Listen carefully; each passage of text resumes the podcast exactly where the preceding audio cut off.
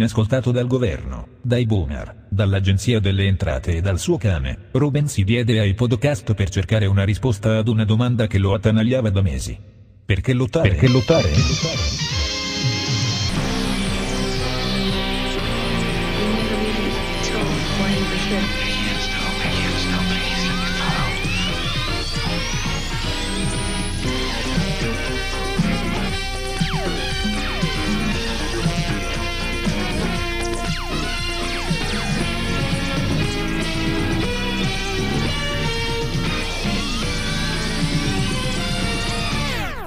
Lottare è inutile. Ben ritrovati, undicesima puntata di Lottare Inutile, sono molto felice di avere Elisa Serafini con me, presidente del Forum Economia e Innovazione, attivista e giornalista che voi sicuramente conoscerete. Abbiamo parlato di tante cose riguardo la sua attività politica, riguardo la sua attività come assessore, ma le ho anche chiesto come i ragazzi giovani della nostra età potrebbero far sistema per essere ascoltati dalla politica e anche come le partite IVA potrebbero essere ascoltate dalla politica politica senza essere sfruttate. Questa è una puntata che, come la puntata scorsa, è divisa in due semplicemente per una maggiore e migliore fruizione, così saranno due pezzi di intervista pieni di contenuti che adesso andiamo a snocciolare. Prima di iniziare però ricordo i contatti del Comitato Ventotene su Facebook, Instagram, Telegram, Twitter, Medium e tantissime altre piattaforme e seguite anche il mio profilo di Lottare Inutile su Instagram.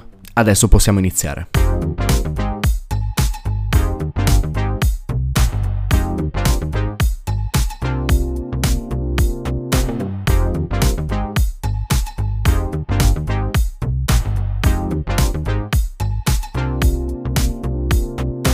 Ciao Elisa, volevo iniziare con te come inizio tutte le altre interviste, cioè chiedendoti cosa ti ha fatto partire. Tu hai iniziato giovanissimo a far politica, ecco quali sono i motivi per cui ti sei lanciata? E hai visto un certo, un certo paternalismo nei tuoi confronti? Allora, eh, io ho iniziato a fare politica, sì, effettivamente a 15-16 anni, ehm, perché mi piaceva la politica, quindi mi appassionavano i temi politici, i temi economici e le libertà civili. Eh, la ragione è stata che ho letto tantissimi giornali, eh, ma perché ho avuto una patologia da bambina che praticamente mi ha messa a letto per un anno, non avevo assolutamente nulla da fare e tutto quello che facevo era leggere giornali, però mi piaceva leggere i giornali, Pro- probabilmente se non mi fosse piaciuta eh, un po' la, la, società in generale avrei fatto dell'altro, avrei letto altri tipi di libri, invece a me i giornali piacevano, quindi io avevo dei giornali di vicino al letto e leggevo i giornali senza capire nulla, però piano piano poi inizi a capire, fai domande, e, e, quindi insomma mi sono appassionata, poi media, liceo, insomma seguivo tutti i telegiornali, conoscevo tutte le lezioni, mi, mi, piaceva, mi piaceva sapere che le nostre vite sono controllate nel bene o nel male da un gruppo di persone che noi eleggiamo, che non mi sembra proprio una roba diciamo trascurabile, ecco, è un'informazione importante nella vita di una persona. E quindi ho iniziato ad appassionarmi particolarmente al liceo c'era stato il referendum sulla fecondazione assistita nel 2004, ehm, mi interessavo perché vedevo preti che dicevano cosa votare, politici che dicevano cosa po- votare, io dicevo ma mi sembra più normale che parlino i politici piuttosto che i preti, eh, però eh, all'epoca insomma mi fecero notare che invece in questo paese anche, anche i preti dicono cosa votare, e già quello mi sembrava insomma, un elemento interessante. Eh, sono entrata nei riformatori libera- liberali che era una corrente di Forza Italia dove c'era Benedetto della Vedova che oggi è in più Europa. C'era Calderisi, c'era, c'era un sacco di gente, c'era Marco Taradas, un sacco di persone che poi sono gravitate anche in altri partiti, perché noi alla fine i liberali non è che cambiano idea, è che cambiano i partiti intorno a loro. Anch'io ho sempre le stesse idee più o meno da boh, 15 anni e ho, ho, spostato la mia collocazione sulla base di dove venivano promosse queste idee. E, però poi mh, l'unica cosa che ho fatto in realtà è stato sostenere dei candidati, ho fatto movimenti giovanili, ne, all'epoca c'era il PDL che sembrava un partito liberale, poi vabbè, eh, brutta storia. E, e poi perché ho deciso di candidarmi? Volevo candidarmi già nel 2012 nel comune di Genova, dove io ho vissuto tutte le medie, il liceo e quindi gran parte della mia vita, prima vivevo a Milano però non mi piaceva il candidato sindaco che il centrodestra aveva espresso.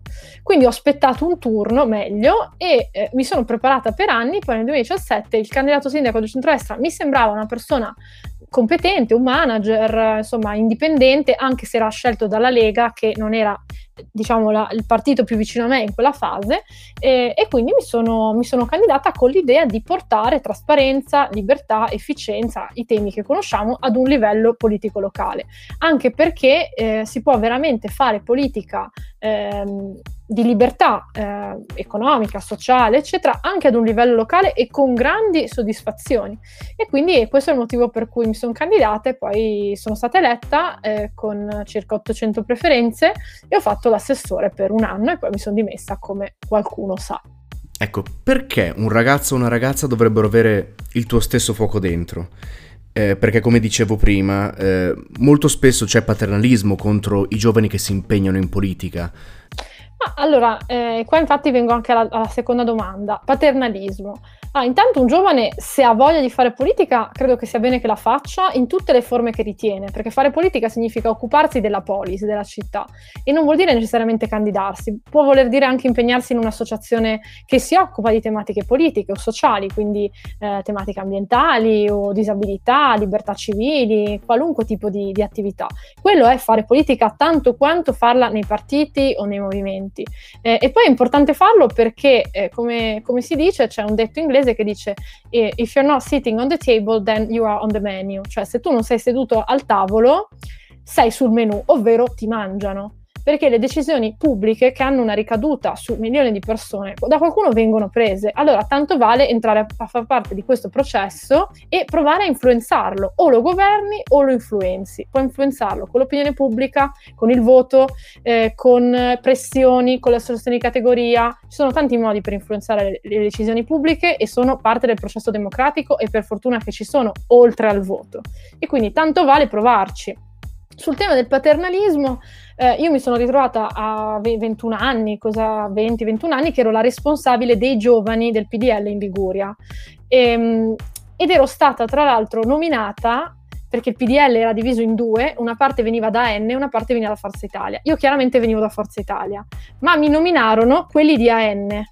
Perché? Perché in Forza Italia ehm, le scelte delle nomine sulle donne spesso diciamo seguivano dei criteri non esattamente di merito rispetto agli incarichi, quindi eh, seguivano criteri di vicinanza, di lealtà, chiamiamola, verso il capogruppo, verso eh, il dirigente e così via. E io sono sempre stata un po' disobbediente eh, e indipendente. E quindi non mi, andava, non mi andava ad appiccicarmi al politico di turno, non andavo alle cene, non andavo da nessuna parte e continuo ancora oggi a non farlo, cioè io non mi attacco mai a un politico perché non, sono individualista e credo nella squadra, quindi lavoro sempre in gruppo, ma non, non apprezzo l'idea di fare il cerchio magico intorno al politico, perché ehm, vuol dire proprio non essere tu stesso per primo un politico, se devi andare veramente a fare lo yes man o la yes woman di qualcuno. A livello di paternalismo, certamente mi sono ritrovata, sì, con persone che potevano dare consigli, quello sicuramente è successo, a volte magari avevano anche ragione, ma più che altro io ho avuto il problema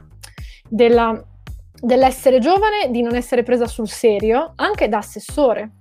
Ovvero, quando, ho, quando, sono stata eletta e sono stata nominata assessore, ma per questioni di, anche di voti e di evidentemente un minimo di esperienza professionale che avevo, eh, qualcuno deve aver pensato, ah, questa è giovane, facciamole fare un po' quello che vogliamo noi. Quindi tanto ingenua, una donna, ha 29 anni, 30 anni, ehm, chiediamole di fare un po' le cose, alcune cose un po' sporche, no? Dai questa consulenza, dai questi soldi, firma questo atto, e io no, no, no, no, sempre no, ho sempre detto no, ma dalla prima settimana mi hanno chiesto di dare i soldi all'amico, all'amico dell'amico, al fratello, dalla prima settimana, cioè io ho fatto il conto, sette giorni dopo la mia nomina io avevo già il, ehm, il, politico di turno che mi diceva di dare i soldi all'uno all'altro. E ovviamente questa cosa ha creato evidentemente delle aspettative dif- differenti quindi io lì ho vissuto proprio il problema del giovane che viene percepito come scemo, come ingenuo, come un miracolato. Ma ah, se un, un ragazzo fa politica, ma anche un lavoro o comunque una professionalità, sarà sempre libero al contrario di quello che possono pensare certi signori della politica, se una persona ha delle competenze poi spendibili sul mercato, non sarà mai schiavo del sistema. Io per fortuna avevo ancora tanto lavoro perché fatto, mi sono sempre occupata di consulenza, public affairs, marketing, relazioni per le imprese e ehm, al mattino dalle 6 alle 9 facevo consulenza per ancora qualche startup per tenermi ancora qualche cliente con la partita IVA. Per fortuna che l'ho fatto perché quando ho dato le dimissioni io mi sono ritrovata con uno stipendio da 60.000 euro da assessore ovviamente stracciato e, e, ehm, e, avevo consulenze boh, nell'ottica di so, 5-10 mila euro all'anno, forse anche meno, eh, perché quell'anno ovviamente avevo lavorato poco, però eh, nonostante tutto mi sono rimessa da capo e nel giro di pochissimo ho recuperato nuovi clienti o vecchi e ho ripreso a lavorare. E l'anno successivo alle mie dimissioni ho fatturato praticamente 60.000 euro che era il, eh, il mio stipendio. E ero, ero contentissima perché io volevo fatturare la stessa cifra dell'assessorato. Cioè mi ero messa in testa, io devo arrivare a 60.000 perché eh, voglio dimostrare a me stessa e a tutti che non devi per forza guadagnare i soldi con, con un ruolo politico, ma li puoi prendere fuori, che siano 60, 30, 40, 20, 10, quelli che vuoi, ma li puoi prendere fuori.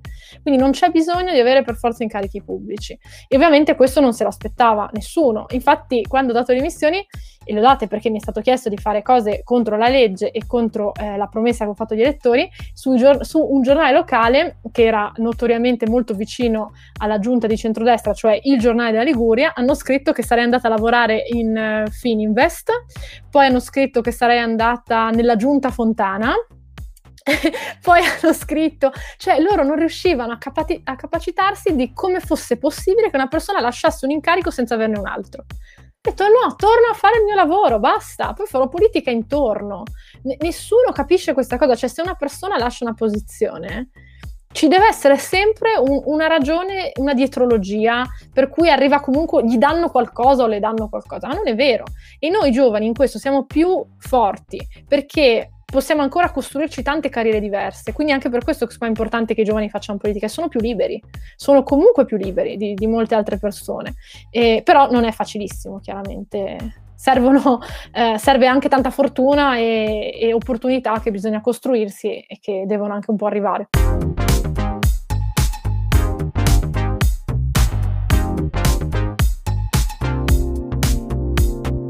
Questa come la scorsa è una doppia puntata, perciò torniamo a strettissimo giro con le altre domande, perché le risposte sono molto, molto piene di informazioni utili e di un vissuto interessante.